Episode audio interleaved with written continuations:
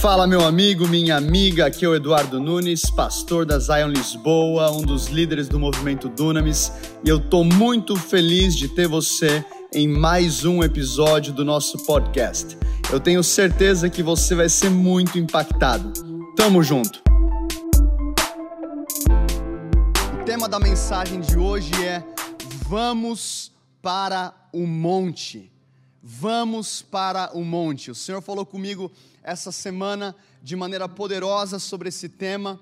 Nós estamos passando por uma pandemia global, uma crise na saúde, nós também temos uma insegurança em relação à economia, nós temos uma instabilidade política, e enquanto eu orava, perguntava ao Senhor o que, que eu deveria ministrar, o Senhor colocou essa palavra no meu coração: vamos para o monte, convide o meu povo, convide a minha igreja para um tempo de intercessão, de oração, de clamor, de se posicionar na brecha para ver um romper sobrenatural acontecendo sobre a nação. Eu creio que nós veremos esse romper. E é lindo de ver na história do avivamento que todo avivamento ele se iniciou através de reuniões de oração.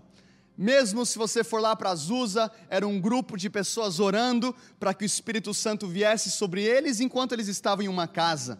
O avivamento na Argentina também começou quando um povo pequeno se orou para orar assim também foi na Coreia, assim também foi com os moravianos, assim também foi com John Wesley, quando ele está ouvindo a pregação de um pregador moraviano pregando sobre Romanos, e ele fala que tem a experiência do coração estranhamente aquecido. Assim também foi com a igreja primitiva, quando Jesus ele foi levado aos céus, e a palavra fala que os discípulos estavam continuamente em oração. Então nós vemos em Atos 2 que de repente o Espírito Santo veio. E eu creio que nós estamos nesse momento profético, uma janela profética, onde nós entraremos em um lugar de intercessão para ver um romper sobrenatural sobre o Brasil, sobre a sua casa e sobre a sua família. Então vamos para o texto aqui, em 2 Crônicas 7, 13.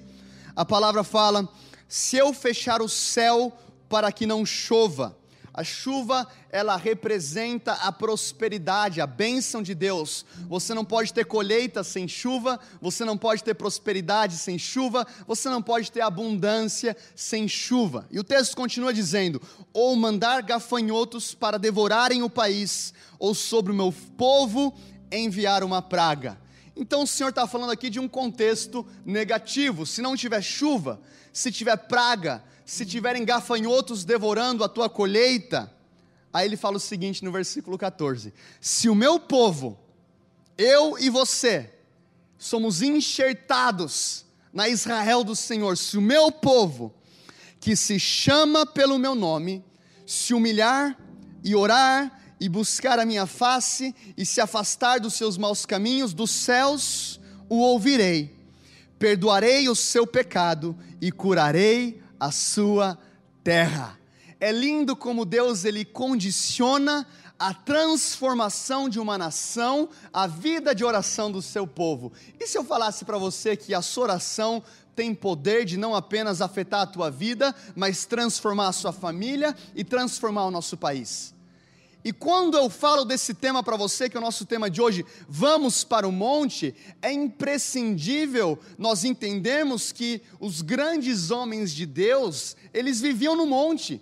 A gente vê isso em Moisés, quando ele subia ao monte para orar, para ter tempo com Deus. Elias também subia ao monte. O próprio Jesus, por diversos momentos na sua vida, ele subia ao monte. E eu creio que mesmo no meio dessa pandemia, talvez você não está conseguindo sair muito da sua casa. Eu quero falar para você: o teu monte é o teu quarto, o teu monte é o lugar secreto. Você não precisa ter necessariamente um monte físico, mas o monte significa o lugar de intercessão, é um lugar de declarações, é um lugar de intimidade com Deus, é um lugar onde você sobe, esquecendo das coisas que ficam lá embaixo, simplesmente para contemplar a presença dEle. E se você quer, e eu sei que você quer, eu quero, se nós queremos os efeitos do ministério de Cristo, nós precisamos obedecer os princípios que ele obedeceu, e um deles é a oração, é uma vida de oração. É interessante ver que ele começa o seu ministério orando. Lá em Lucas capítulo 3, 21, a palavra fala: E Jesus orando, o céu se abriu e o Espírito Santo, em forma de pomba, veio sobre ele. Então, o começo do ministério de Cristo foi em oração. E como que ele termina? Em oração. Na cruz ele diz: Pai, em tuas mãos eu entrego o meu espírito. Então o ministério de Cristo foi regado de oração. E eu creio que existe esse convite para mim e para você, e os discípulos manifestaram esse desejo em Lucas capítulo 11, versículo 1. Eles disseram: Jesus, ensina-nos a orar, como João ensinou os seus discípulos. Perceba que eles não pedem para que Jesus os ensinasse a pregar, a expulsar demônios, a fazer sinais e maravilhas. Eles entenderam: Jesus se eu tiver a vida de oração que o Senhor tem, eu vou carregar o poder que o Senhor carrega, eu vou manifestar o reino de Deus como o Senhor manifesta. E eu creio que é esse convite que o Senhor está nos fazendo essa noite.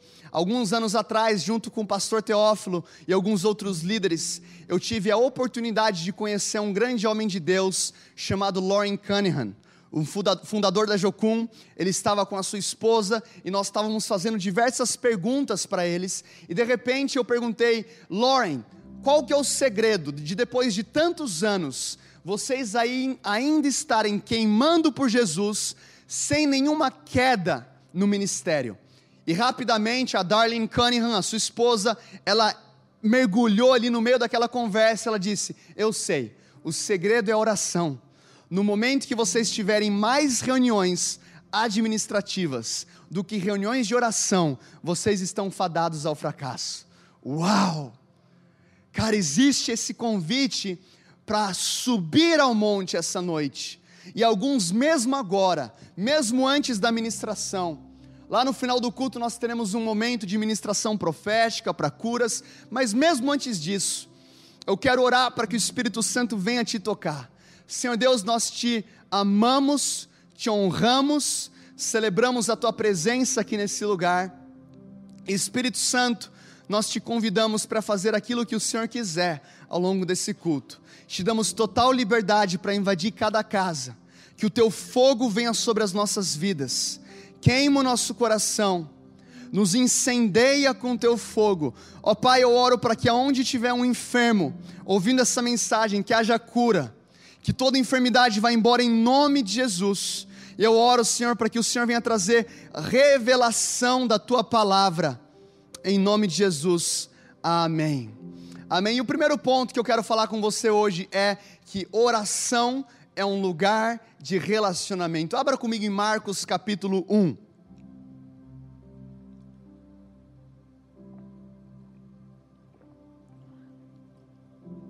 Marcos capítulo 1 versículo 30. Mas a mãe da esposa de Simão estava deitada doente e com febre. Se tiver alguém assistindo agora doente ou com febre, que seja curado em nome de Jesus. E logo lhe falaram a respeito dela. E ele, Jesus, vindo, levantou-a, tomando-a pela mão, e imediatamente a febre a deixou e ela os servia. Quero parar aqui por um segundo. Se você está com alguma enfermidade no seu corpo, coloca a mão onde você precisa de um milagre. Em nome de Jesus, toda dor, toda febre, toda dor de cabeça, toda dor nas costas, todo tumor, toda enfermidade vai embora agora em nome de Jesus. Jesus toca o teu povo nesse exato momento nós clamamos. Faz aí o movimento que você estava sentindo dor. E se você foi curado, escreve aqui no chat para a gente glorificar a Deus. Versículo 32. E tendo chegado a tarde, quando já se estava pondo o sol, trouxeram-lhe todos os que estavam enfermos e os possuídos com demônios. E toda a cidade estava reunida à porta. E ele curou muitos do que estavam enfermos de diversas enfermidades e expulsou muitos demônios mas não permitia que os demônios falassem, porque eles o conheciam. E de madrugada, levantando-se muito antes do dia clarear, ele saiu e foi a um lugar deserto e ali orava. E seguiram-no Simão e os que com ele estavam, e ao encontrá-lo disseram: Todos os homens procuram por ti. E ele lhes disse: Vamos às aldeias vizinhas, para que eu possa pregar ali também, porque é para isso que eu vim. Olha que interessante. Jesus então ele está em Cafarnaum, ele cura a sogra de Pedro, a palavra fala que a febre, ela foi imediatamente embora, ela foi curada, e logo em seguida, aquela notícia começa a se espalhar naquela cidade. Aquela notícia se espalha a ponto de que toda a cidade, a palavra diz no versículo 33, toda a cidade estava à porta. O que, que isso quer dizer? Que existia então uma expectativa pessoas famintas pela manifestação do reino de Deus, enfermos precisando de cura, possessos precisando de uma libertação, uma multidão. Meu irmão, o que está acontecendo aqui? Avivamento. Existe um avivamento tocando Cafarnaum. Assim como eu creio que existe um despertar do Espírito Santo sobre o Brasil, que vai culminar num grande avivamento, numa grande onda de salvação. Existe então uma multidão naquela porta. E o que, que Jesus faz? Ele acorda cedo e ele vai para o deserto orar. Qual tipo de pregador abandona a multidão, talvez no ápice do seu ministério, para orar? Essa aqui é a vida de Jesus, porque para ele oração não era um, um peso, não era uma necessidade, era um privilégio.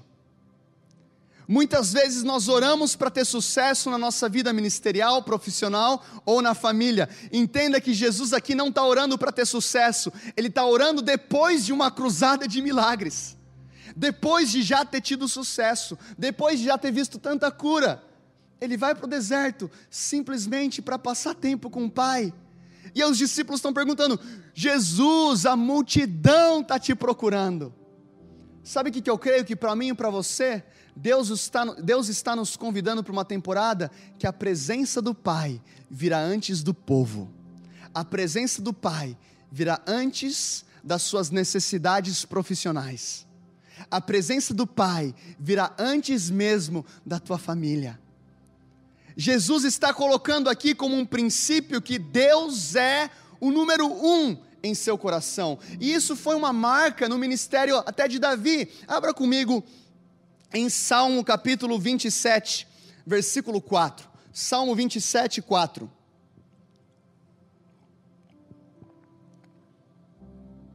A verdade é que não existe nenhum sucesso ministerial sustentável sem uma vida de intimidade. Para Jesus, a oração é mais importante do que o sucesso ministerial. O Pai vem antes do povo. Olha o que Davi fala aqui em Salmo 27,4. Uma coisa eu desejei do Senhor, que eu irei buscar. O que ele está falando aqui? Eu vou aplicar o meu coração a isso, eu vou buscar que eu possa habitar na casa do Senhor todos os dias da minha vida, para contemplar a beleza do Senhor e para inquirir em seu templo, contemplar a beleza. Muitas vezes nós entramos em oração e o que a gente sabe fazer é pedir: Senhor, abençoa as minhas, as minhas finanças, a minha família, a minha casa, a minha empresa, o meu ministério. E eu não estou falando para você não pedir. O que eu estou falando que antes de pedir, eu te desafio essa semana a você passar 5 a 10 minutos simplesmente contemplando a presença de Deus. O que, que é isso, Dudu? É você entrar no seu quarto e você simplesmente começa a declarar quem Ele é: Senhor, tu és bom, tu és santo, Jesus, tu és lindo, Espírito Santo, o Senhor está aqui, e você começa a contemplar e de repente aquilo começa a incendiar o seu coração, e você fala, cara, eu quero habitar nesse lugar. Esse aqui é o, é o momento que os minutos passam muito rápido.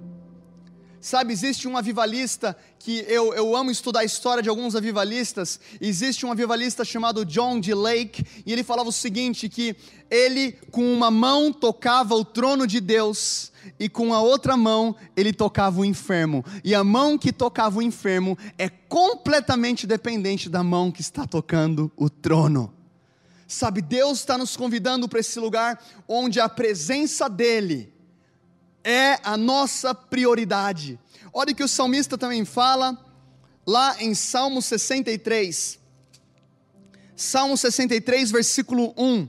O Davi, um dos personagens que mais expressa esse clamor, ele fala: Ó oh Deus, tu és o meu Deus, cedo te buscarei. Se você tiver com a sua Bíblia de papel, sublinha aqui esse versículo: cedo te buscarei.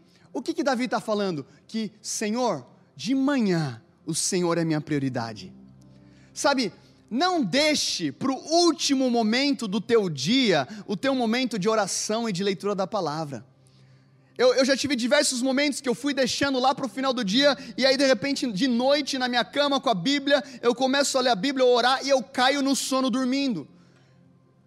Dudu, mas você acha que Deus fica bravo com você? Não, não tô, esse aqui não é, o, não é o ponto de Deus ficar bravo comigo. O ponto é: será que Deus é a prioridade no meu coração para eu buscá-lo antes de todas as coisas? Davi está dizendo: de manhã cedo eu te buscarei, a minha alma tem sede de ti, a minha carne anseia por ti, em uma terra seca e sedenta, onde não há água. Uau! Então, esse lugar do monte é um lugar de relacionamento, é um lugar de intimidade, é um lugar de prazer, é um lugar de deleite. Tem muita gente que fala, pastor, mas eu, eu vou orar e eu não consigo ouvir Deus falar. Eu falo, é claro que você não consegue, você só fala. Você vai ter o teu tempo de oração e você fica falando, falando, falando, falando, termina o teu tempo de oração, vai trabalhar e fala, Deus não falou comigo hoje. E aí eu imagino Deus lá no céu dizendo, filho, eu até queria falar com você, mas você fala muito. Você não me dá espaço, você não me dá tempo. Então, o primeiro ponto é que o monte é um lugar de relacionamento. O segundo ponto que eu quero falar contigo hoje é que o monte é um lugar de capacitação. Fala comigo, um lugar de capacitação. Então, a primeira capacitação que nós vemos no monte é uma autoridade. Abra comigo em Salmo, capítulo 2, versículo 6. A palavra fala o seguinte: Contudo, pus meu rei sobre o meu santo monte de Sião.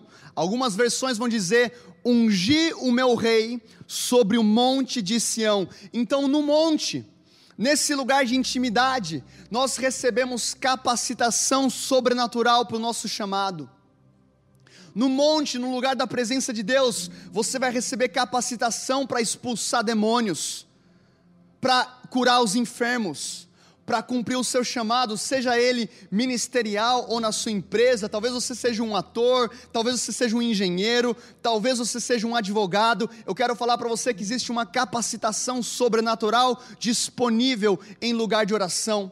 Como assim, Dudu? Eu amo Mateus capítulo 17. Jesus ele sobe no monte com Pedro, Tiago e João, e a palavra fala que enquanto ele orava, o rosto dele começa a brilhar. O rosto, a face dele brilha como o sol, as vestes dele estão resplandecendo, e de repente aparece Elias e Moisés, Pedro, Tiago e João estão espantados, eles descem do monte, e no pé do monte existe um pai desesperado com uma criança possessa. E o pai dizia: Jesus, os seus discípulos não conseguiram expulsar esse demônio. E repare que nesse ponto, isso aqui é muito importante, nesse ponto na vida dos discípulos, eles já tinham curado enfermos, eles já tinham expulsado demônios, mas o que está acontecendo aqui é que nesse novo desafio, eles não tinham autoridade necessária para trazer libertação para aquele menino. E Jesus ele desce do monte, ele expulsa aquele demônio, o menino é curado, e aí os discípulos chamam Jesus à parte.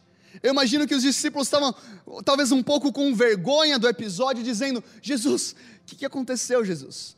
A gente já curou enfermos no passado, mas essa barreira aqui a gente não conseguiu romper. E talvez você está me ouvindo hoje e você está se deparando com uma barreira na sua vida que você não consegue romper uma barreira ministerial, uma barreira no seu relacionamento, falando, cara, eu não saio desse lugar. E olha o que Jesus faz, fala lá no versículo 21. Mas esta espécie só sai pela oração. Fala comigo, só sai pela oração e pelo jejum. Chacoalha a pessoa do seu lado aí no sofá e fala assim: só sai com jejum e oração. Jesus, Jesus não fala só sai com conferência e transferência de unção, só sai é, com sete semanas da vitória. Não, ele fala só sai com jejum e oração. O que, que eu estou falando para você aqui? Seja responsável pela sua vida de oração. Nós temos um formulário aqui no chat, nós também temos é, costumeiramente uma equipe de ministração para orar por você depois do culto, mas eles não são responsáveis pelo seu crescimento espiritual. O que Jesus está falando para os discípulos é: até aqui a tua unção foi suficiente, mas essa espécie só sai com jejum e oração. Dudu, você está falando então que eu compro unção com oração e jejum? Não. Não estou falando isso. O que eu estou falando é que com oração e com jejum, você se relaciona com Deus. E quando você se relaciona com Deus, você entende quem Ele é. E quando você entende quem Ele é, você tem acesso à herança. Você tem acesso àquilo que já é seu. Você começa a usufruir daquilo que foi pago por você na cruz. Tem muita gente, e a palavra fala em Gálatas 4:1, em todo tempo em que o herdeiro é menino, em nada se difere do escravo, ainda que seja senhor de tudo. Tem gente que já aceitou Jesus, que está anos na igreja, mas não consegue ser usado com autoridade por Deus, porque não tem vida de oração. Então a primeira maneira de capacitação no monte é em relação à sua autoridade, a segunda é em relação à sabedoria. Fala comigo, sabedoria. Olha o que a palavra fala em Lucas 6,12. Abra comigo em Lucas 6,12. Lucas capítulo 6, versículo 12. Num daqueles dias, Jesus saiu para o monte a fim de orar e passou a noite orando a Deus. Então Jesus ele passa a noite inteira no monte orando. E ao amanhecer chamou seus discípulos e escolheu doze, a quem também designou como apóstolos. Presta atenção, então aqui Jesus está começando a montar o time dele. Ele está começando a escolher os apóstolos.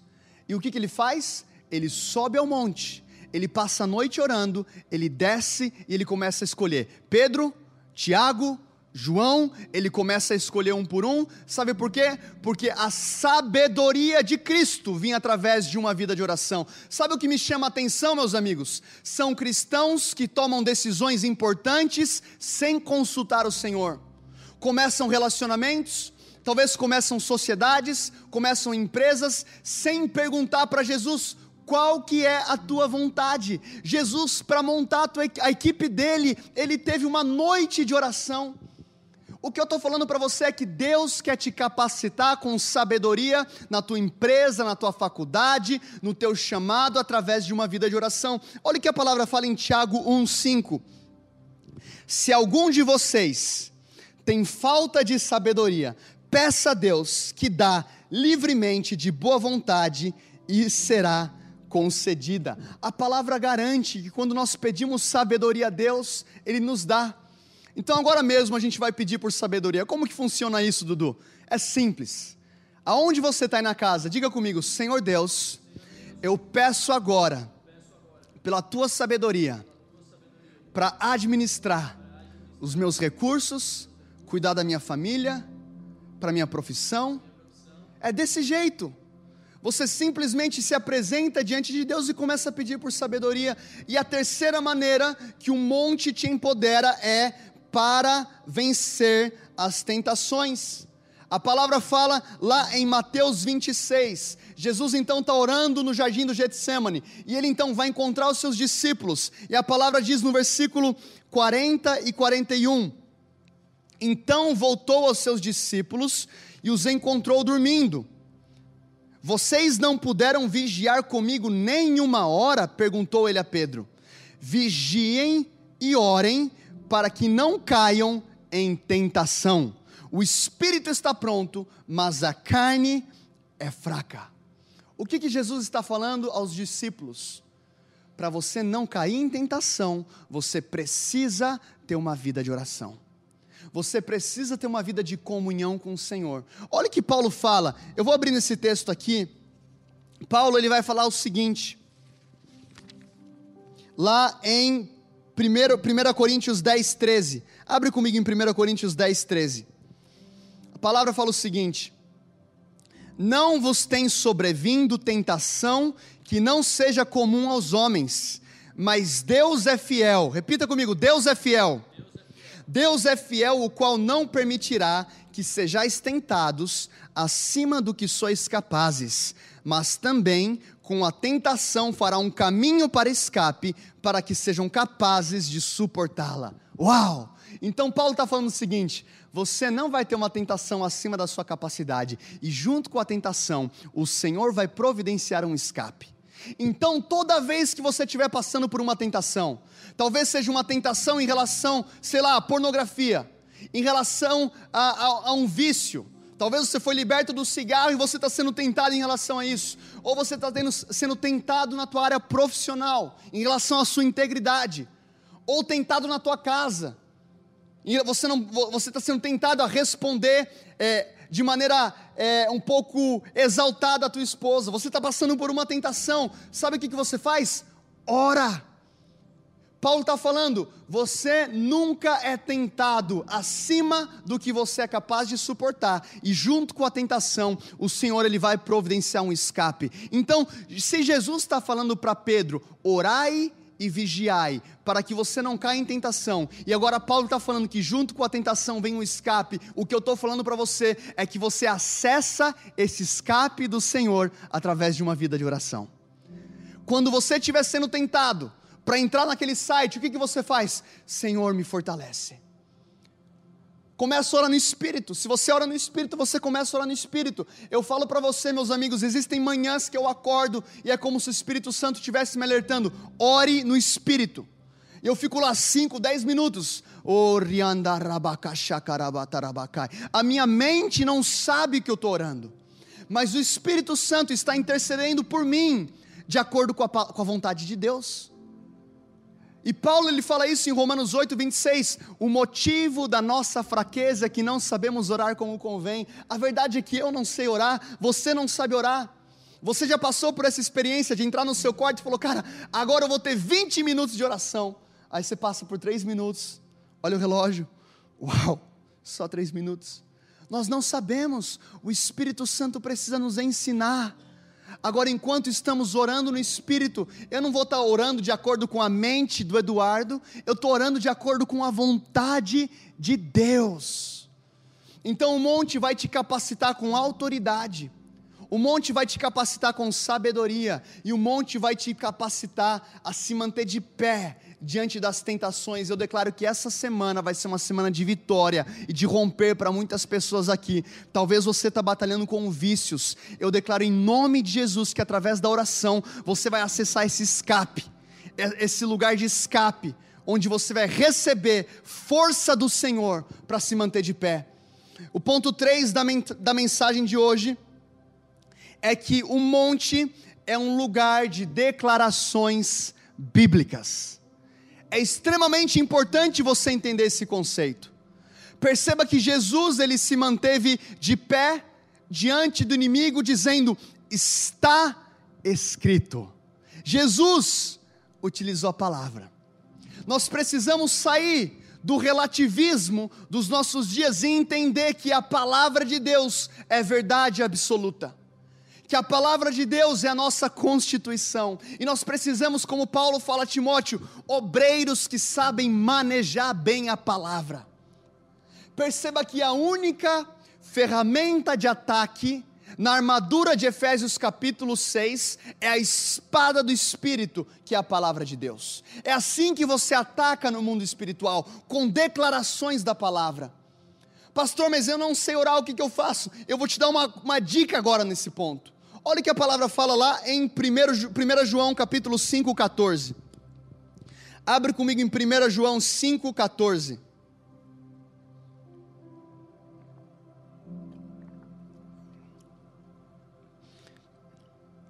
Eu estou sentindo tanta presença de Deus essa noite, tenho certeza que o Senhor vai te levar para o monte essa semana. Talvez seja o seu quarto, talvez seja a sua sala às seis da manhã eu não sei qual, qual mudança vai acontecer na sua agenda, mas eu sei que o Espírito Santo vai te levar a orar. Olha o que a palavra fala em 1 João 5,14. Esta é a confiança que temos ao nos aproximarmos de Deus. Vamos parar aqui por um minuto. João está falando o seguinte: você pode ter confiança quando você se aproxima do Senhor. Ou seja, a gente não se aproxima diante dele como um mendigo com um chapéu estendido, esperando por uma esmola. A gente se apresenta com ousadia, com confiança de que Ele é um Pai bom, de que através do arrependimento, da fé, nós fomos regenerados, nós somos filhos, que o véu foi rasgado e a gente tem livre acesso para entrar com ousadia no Santo dos Santos. Deus está te chamando para essa vida onde você entra no Santo dos Santos. Se pedirmos alguma coisa de acordo com a Sua vontade, Ele nos ouve. João está garantindo: quando você pede alguma coisa de acordo com a vontade de Deus, Ele vai te ouvir. Dudu, mas eu não sei qual é a vontade de Deus. Eu sei. Está aqui. Está na palavra. Você precisa começar a manejar a palavra. É interessante quando a gente vai lá para Daniel. Vem comigo para Daniel capítulo 9. Daniel capítulo 9, versículo 2 e 3. No primeiro ano do seu reinado, ele está falando do reinado de Dário eu, Daniel, entendi pelos livros que o número dos anos a respeito dos quais a palavra do Senhor veio ao profeta Jeremias era de 70 anos. Fala comigo, 70 anos. 70 anos. Era de 70 anos quando se completariam as desolações de Jerusalém. E coloquei a minha face diante do Senhor para buscá-lo com oração e súplicas. Fala comigo, oração e súplicas. Com oração e súplicas, com jejum e vestimentas de pano de saco e cinzas.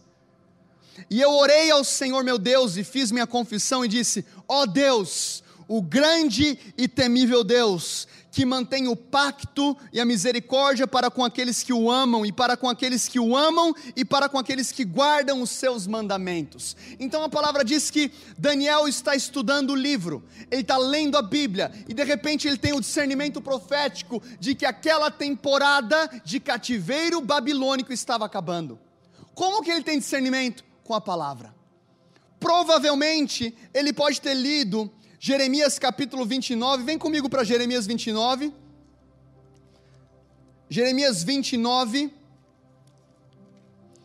versículo 10. A palavra fala o seguinte: Porque assim diz o Senhor: após se completarem 70 anos em Babilônia, eu vos visitarei e cumprirei a minha boa palavra em vós. Fala comigo, cumprirei a minha boa palavra em vós fazendo-vos retornar para esse lugar. Então Jeremias estava profetizando: vai passar um período de 70 anos de cativeiro, e depois que acabar, eu vou trazer vocês de volta para esse lugar. E agora Daniel está lá naquele cativeiro, profetizado por Jeremias, ele está lendo a Bíblia e ele tem um entendimento: está acabando. E o que, que ele faz? Ele começa a orar. Ele começa a orar porque agora ele está amparado pela Constituição. Dudu, mas eu não sei orar. Ora a palavra. Você está passando por uma situação de medo, por falta de provisão, sabe o que você faz? Você pega a tua espada, a palavra, e você vai e abre lá em Salmo 23, e você começa a declarar: O Senhor é o meu pastor e nada me faltará. Você está usando essa declaração da palavra para vencer essa batalha. Ah, mas eu estou com medo, pastor, dessa pandemia. Você abre então em Salmo 91 e você começa a declarar: mil cairão ao meu lado, dez mil cairão à minha direita, eu não serei atingido, praga nenhuma chegará à minha tenda. Pastor, mas eu estou um pouco abalado com a situação econômica, com a situação política, eu estou um pouco com medo. Declara Salmo 125 que diz que os que confiam no Senhor são como os montes de Sião que não se abalam, mas permanecem para sempre. E o fato de você estar tá orando a palavra, declarando a palavra, vai fortalecendo a sua vida para que você receba vitória a partir desse lugar do monte. E o quarto e último ponto que eu tenho para você hoje. Eu quero que você abra aqui no livro de 1 Reis, capítulo 18.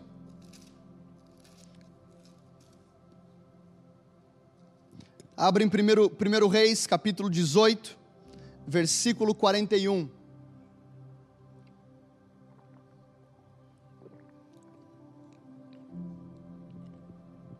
Aqui, Israel está passando por um momento de seca, um momento onde a nação havia se corrompido, os céus estão fechados, não existe chuva, quando não existe chuva, não existe colheita, quando não existe colheita, não existe prosperidade, o povo está passando fome, não tem água, está acontecendo um caos. E Elias havia declarado que é, só iria chover novamente de acordo com a palavra dele. Aí o Senhor ele fala com, com Elias. Primeiro, volte aqui para o versículo 1 de, de 1 Reis 18. E sucedeu que depois de muitos dias, que a palavra do Senhor veio a Elias no terceiro ano, dizendo: Vai, mostra-te a Acabe, e eu enviarei chuva sobre a terra. Aonde você está na sua casa, levante as suas mãos agora e declare isso comigo: O Senhor enviará chuva sobre o Brasil. Aleluia. Aí o versículo 41 fala o seguinte: E Elias disse a Acabe: Levanta-te, come e bebe, porque há som de abundante chuva. Assim Acabe subiu para comer e beber, e Elias subiu ao cume do Carmelo, e se lançou sobre a terra, e pôs a face entre os joelhos e disse ao seu servo: Sobe agora, olhe em direção ao mar. Ele subiu e olhou e disse: Não há nada. E ele disse: Vai novamente sete vezes. Fala comigo, vai novamente sete vezes. E sucedeu que na sétima vez que ele disse: Eis que lá se levanta uma pequena nuvem do mar, semelhantemente à mão de um homem. E ele disse: Sobe e dize a Acabe: Prepare a tua carruagem e desce, para que a chuva não te impeça. E sucedeu, entretanto, que o céu ficou negro com nuvens e vento, e houve uma grande chuva. Aleluia. Então Elias ele ouve do Senhor que novamente haveria chuva sobre a terra. Eu estou aqui para falar para você: vai chover sobre a nação brasileira. O Senhor vai prosperar os teus negócios. O Senhor vai abençoar a tua empresa. O Senhor vai abençoar a sua casa. Eu declaro que praga nenhuma chegará à tua tenda. Eu declaro que muito em breve nós estaremos novamente reunidos fisicamente para adorar o nosso Senhor. Agora, o interessante é que a palavra diz, lá no versículo 41, quando Elias ele, ele diz ao rei Acabe: Levanta-te, come e bebe, porque há som de abundante chuva. O interessante é que nesse ponto aqui não havia nuvem nenhuma, não havia nenhum sinal de alteração climática, não havia nada que pudesse atestar aquela palavra. O que, que Elias tinha? Fé. No monte você recebe fé. Quando você recebe uma palavra do Senhor, você tem então aonde você se amparar. Elias ele está dizendo: eu não preciso ver nuvem, porque antes de ver eu consigo ouvir o som de chuva pesada. Ei, Deus está convidando eu e você para ser uma geração que antes de vermos nós iremos ouvir, porque a fé vem por ouvir e ouvir a palavra de Deus. Então Elias ele declara que haveria chuva. E o quarto ponto que eu tenho para você é o monte é um lugar de perseverança e milagres. Então Elias ele declara que vai ter chuva, e o que, que ele faz? Ele vai para casa descansar? Não. Ele vai orar. Ele sobe no monte. E eu quero falar para você: vamos para o monte orar por nossa nação, vamos orar por nossas famílias, vamos orar contra essa pandemia global. Ele então sobe ao monte, ele coloca o rosto entre os joelhos. O que, é isso, pastor? É uma posição mágica? Não, é um lugar de intercessão, é um lugar de oração. Elias agora está prostrado em intercessão. Dudu, como que você sabe que ele estava orando?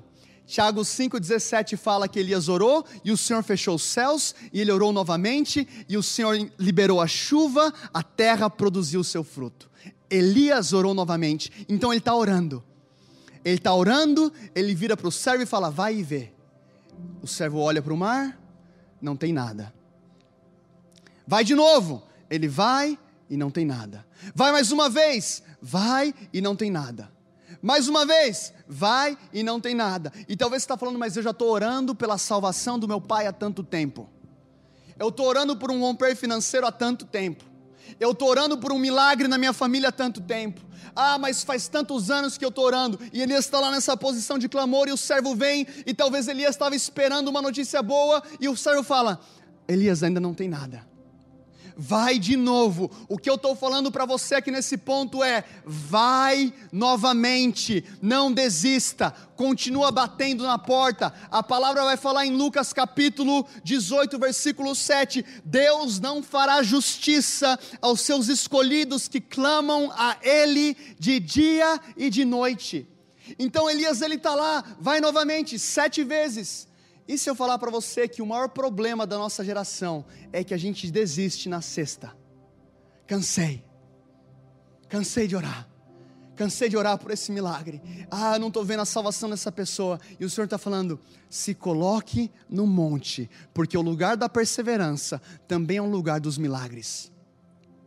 De repente, aquele servo volta com uma notícia: Eu vejo uma pequena nuvem. Elias é pequena, é do tamanho da mão de um homem. E ele está falando: vai avisa Acabe. Avisa Acabe para ele descer rápido antes que a chuva impeça. E começa uma grande chuva. Meus amigos, nesse exato momento, eu quero declarar junto com você uma chuva da presença de Deus sobre a nossa nação. Se o meu povo que se chama pelo meu nome se humilhar, orar, buscar a minha face, eu ouvirei dos céus, perdoarei pecados e sararei a sua terra. Deus está nos convidando nesse exato momento para uma vida de oração, uma vida de oração que vai envolver relacionamento, que vai envolver capacitação, que vai envolver declarações bíblicas e que vai envolver perseverança, e você vai ver um milagre acontecer. A verdade é que uma palavra profética, sem uma vida de oração é como uma semente plantada em um deserto. A palavra profética não foi o suficiente para Elias. Ele fala: legal que eu liberei a palavra que vai chover, mas eu vou gerar essa palavra em oração. Tem algumas pessoas me assistindo e você está colecionando profecias. E eu estou aqui para falar para você: chega de colecionar profecias. Comece a viver aquilo que Deus já profetizou na sua vida. Comece a orar por isso. Nesse exato momento, cara, existem, eu estou recebendo aqui da produção, existem pessoas que já estão voltando para Jesus. Glória a Deus por isso. Talvez você está ouvindo essa palavra e você fala, pastor, eu quero voltar para Jesus agora mesmo.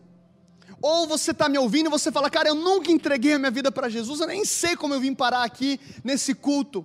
Eu quero falar para você que Jesus morreu naquela cruz e aquilo que eu merecia, o meu pecado foi colocado sobre ele, e agora, quando eu tenho fé no sacrifício de Cristo, eu tenho acesso à vida eterna. Se você fala, cara, eu quero entregar minha vida para Jesus, eu quero essa chuva da presença de Deus, eu quero me arrepender do meu passado, dos meus pecados, eu quero ser uma nova criatura. Eu vou contar até três, e aí no chat você vai escrever hashtag Eu Quero Jesus e a gente vai orar com você. Um, porque Deus ama o mundo de tal maneira que deu o seu único filho para que todo aquele que nele crê não pereça, mas tenha vida eterna. Dois, Jesus te ama. Três, se você é essa pessoa, coloque eu quero Jesus. A gente vai orar com você em um minuto. Glória a Deus. Aonde você está agora, fica de pé. Fica de pé com a sua família aí no sofá. A gente vai começar, a gente está celebrando essas salvações. Daqui a pouco a gente vai orar por você, mas agora você que está na sua casa você vai segurar a mão do seu familiar. Você vai segurar a mão dessa pessoa do seu lado. E agora a gente vai entrar num lugar de intercessão. Uau! Você que escreveu o hashtag Eu Quero Jesus, repita comigo: Senhor Jesus, essa noite eu te aceito como meu Senhor e Salvador. Me perdoe pelos meus pecados, me lava com teu sangue Espírito Santo, habite no meu coração. Eu te dou a minha vida. Muda a minha história. Em nome de Jesus. Existe festa no céu nesse exato momento. Tem um formulário aqui, coloca aí o teu nome, a gente quer conectar com você. E agora, a, segurando a mão da pessoa do seu lado, você vai começar a dar liberdade ao Espírito Santo. Senhor Deus, eu oro agora, invada, papai, a casa de cada família aqui de Zion, São Paulo. Senhor Deus, como aconteceu quando o profeta Elias ele subiu ao monte. Nós subimos no monte essa noite, clamando: libera chuva da tua presença sobre o Brasil. Nós acreditamos nessa palavra de 2 Crônicas 7,14 e nesse momento nós oramos: sara a nossa terra. Senhor Deus, nós entramos na Sua presença clamando: faça algo no Brasil que nunca foi feito antes. Alguns já estão sentindo a presença do Espírito Santo, alguns estão sentindo um fogo sobre você. Se você ora no Espírito, começa a orar no Espírito agora. Até você aqui no estúdio, você pode começar a orar no Espírito. A gente vai começar a gerar essas palavras proféticas em oração. E se você não ora em línguas, seja batizado agora em nome de Jesus. Mais de 40 pessoas já aceitaram a Jesus e o número está subindo. Glória a Deus por isso, glória a Deus por isso. Se você não ora em línguas, o Espírito Santo vai começar a colocar algumas palavras na sua mente e no seu coração. Começa a fluir agora. Deixa esse rio fluir. Senhor, aumenta o teu fogo, aumenta a tua presença, restaura, papai, famílias. O Senhor está restaurando casamentos agora, o Senhor vai restaurar empresas nessa temporada. Eu oro por sabedoria de Deus sobre recursos, eu oro por portas abertas. Eu me levanto agora em nome de Jesus contra todo medo toda ansiedade, toda síndrome do pânico seja quebrada agora em nome de Jesus, toda depressão vai embora. Mais Espírito Santo, continua na presença de Deus, o Espírito Santo vai continuar se movendo de maneira poderosa nesse